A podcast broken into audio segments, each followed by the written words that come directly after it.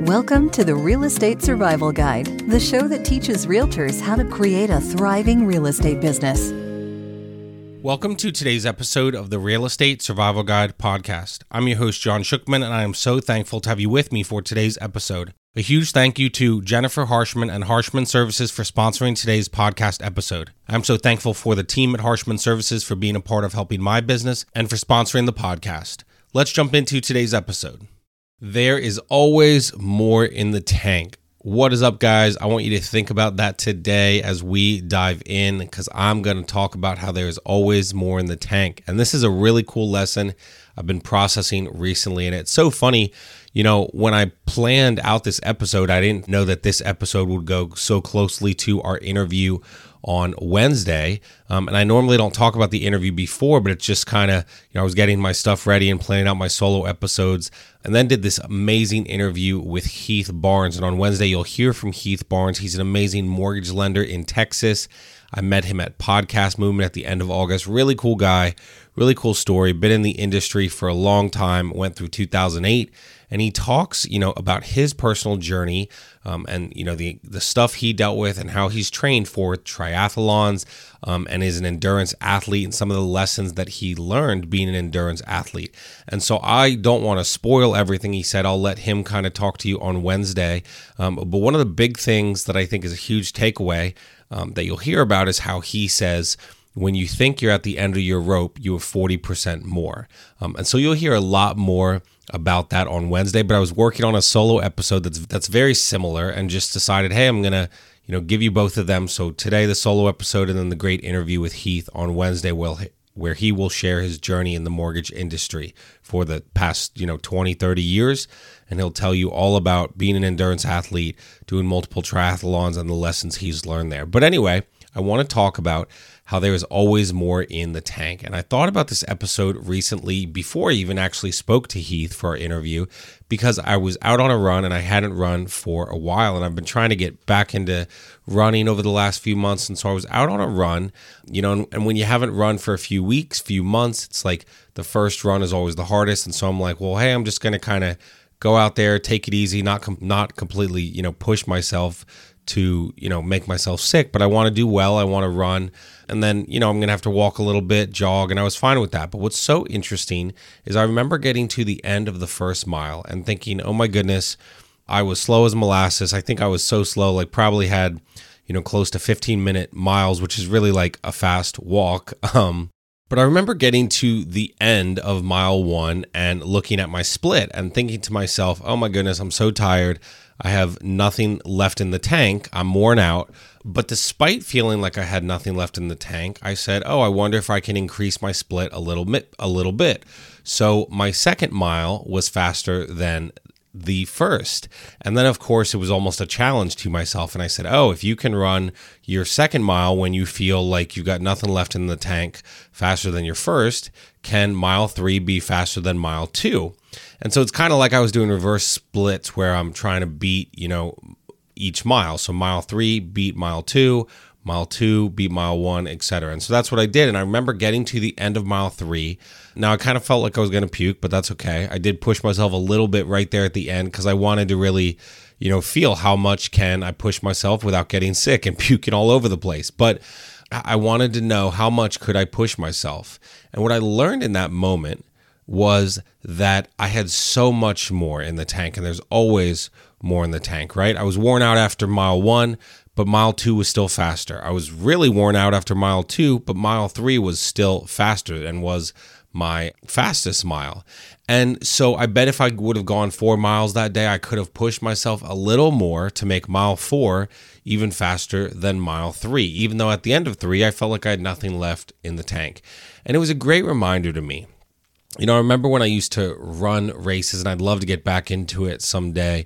I ran some half marathons, and a few years ago, shock of all shocks, I even ran the Philadelphia Marathon. Now, I was injured. I had actually rolled my ankle pretty bad, probably sprained it pretty bad the week before the marathon. It took me forever to finish, but I crossed the finish line, right? I, I still have that medal somewhere. And I remember doing it, and it was very painful, hurt a ton, but I did it. And what was so interesting about that race that day was I remember getting about 13 miles in. So the first 13 miles of the Philadelphia Marathon looped through the city.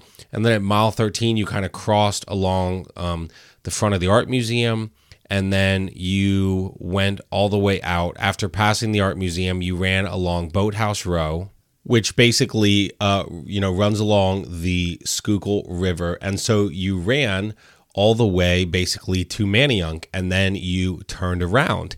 And so I remember in that race basically being 13 miles you know in my ankle is killing me and getting to mile 13 and knowing okay well if you keep going you there's going to have to be more in me and more in the tank because you run all the way to Manayunk, right, which is about I guess another 7 miles, so would have been about mile 20, and then you turn around and so once you can if you can get to Manayunk, you really don't have a choice, right? Um, because then then you have to push yourself because you have to finish the race at that point because that's the fastest way to be done. And so I remember pushing myself and thinking the whole time like if you can just get out there to Manayunk to mile 20 then you're just kind of getting back to the finish line.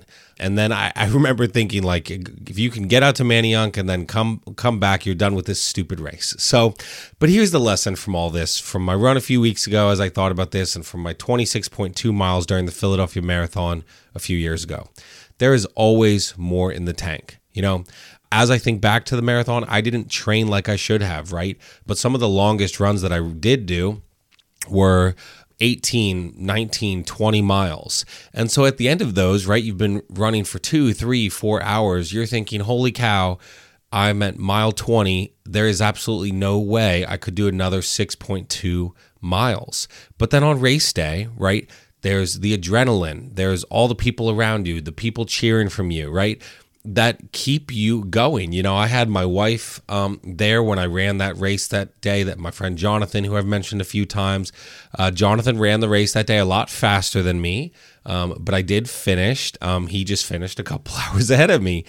I had those people at the finish line, right? Jonathan and his family, my wife, there at the finish line, and I knew that you know, I had to push through, right? I had the endurance of everyone around me, right?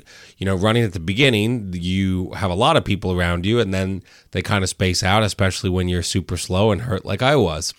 But you have those people there cheering for you, right? Having my wife, Jonathan, and his family there kept me going. And so here's the point for you in your real estate business. There is more in the tank. There's always more in the tank, right? There's always just a little more and success, right, doesn't have to be, right, like one day I run a 15 minute mile and the next day I run a nine minute mile. That's not how it works. It's all about progress, right? Success doesn't mean I start running three miles a day and then next week I'm running 50 miles a day. That's not how it works. It's all about progress. So if you're running 15 minute miles or nine or five, I don't care what it is. It's all about progress. Can you push yourself and make mile two or three or four or five faster? You probably can. You know, when you have those people cheering for you and you've gone 17, 18 miles, can you do three more, five more, 10 more to get to 26.2?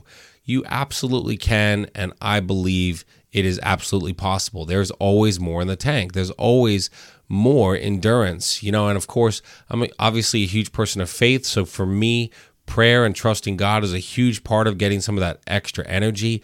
You know, for you realtors out there, many of you, your spouse also has a job, your parents, right? You get to the end of the day and you're like, oh my goodness, we made it another day. If you're anything like me and my wife, sometimes you're just like, holy cow, how do we survive today? But we made it, right? And then you rest, spend some time together, wake up the next day to do it again. And if you're like me with and my wife with two young kids, right? We've got 15 more years with my son and 16 and a half years with our daughter until they're adults, right? So you can't get discouraged by the journey. There's always more in the tank. And so I want to encourage you in your real estate business. Sometimes you have to push yourself, right? Sometimes it might mean hard work, right? Sometimes, you know, it might mean you got to take a break, right? There are times where you need to say, no, I'm injured, right? Like I should have done with the marathon. I should have said, no, you don't want to injure yourself further. You know, there are times where you have to take care of yourself mentally, emotionally, physically, and spiritually, but those help you if you can take care of yourself in those ways. they help you push yourself and have that endurance. So if you feel like you're struggling in the real estate business, if you feel like you've got nothing left, if you feel like you're just at the end of your rope, let me tell you. Well, first of all, reach out to someone, ask for encouragement, prayer, support, help, whatever it is, right? Reach out and get help from someone and some encouragement. And two, know that you are much stronger than you think. You have more in you. God's put so much more in there than you could ever think was possible. So that's my encouragement for you today. There is always just a little more in the tank. And sometimes it does take endurance and pushing yourself, but there's more in the tank if you really want it. And there's more and and you can have success if you push yourself, right? And if you feel like you're struggling, push a little more there is success there. And I truly believe that for each and every one of you. So thank you guys for listening. Go bust out some goals, push yourself. There is more in the tank and hit those goals that you've been trying to hit, right? You've got more in the tank. You've got the endurance needed for success. Thanks for listening, and I'll see you on our next episode. Thanks for listening to the Real Estate Survival Guide. If you enjoyed this episode, we would appreciate it if you'd leave us a review on iTunes. It helps others discover the show. Thank you so much, and we will see you on the next episode.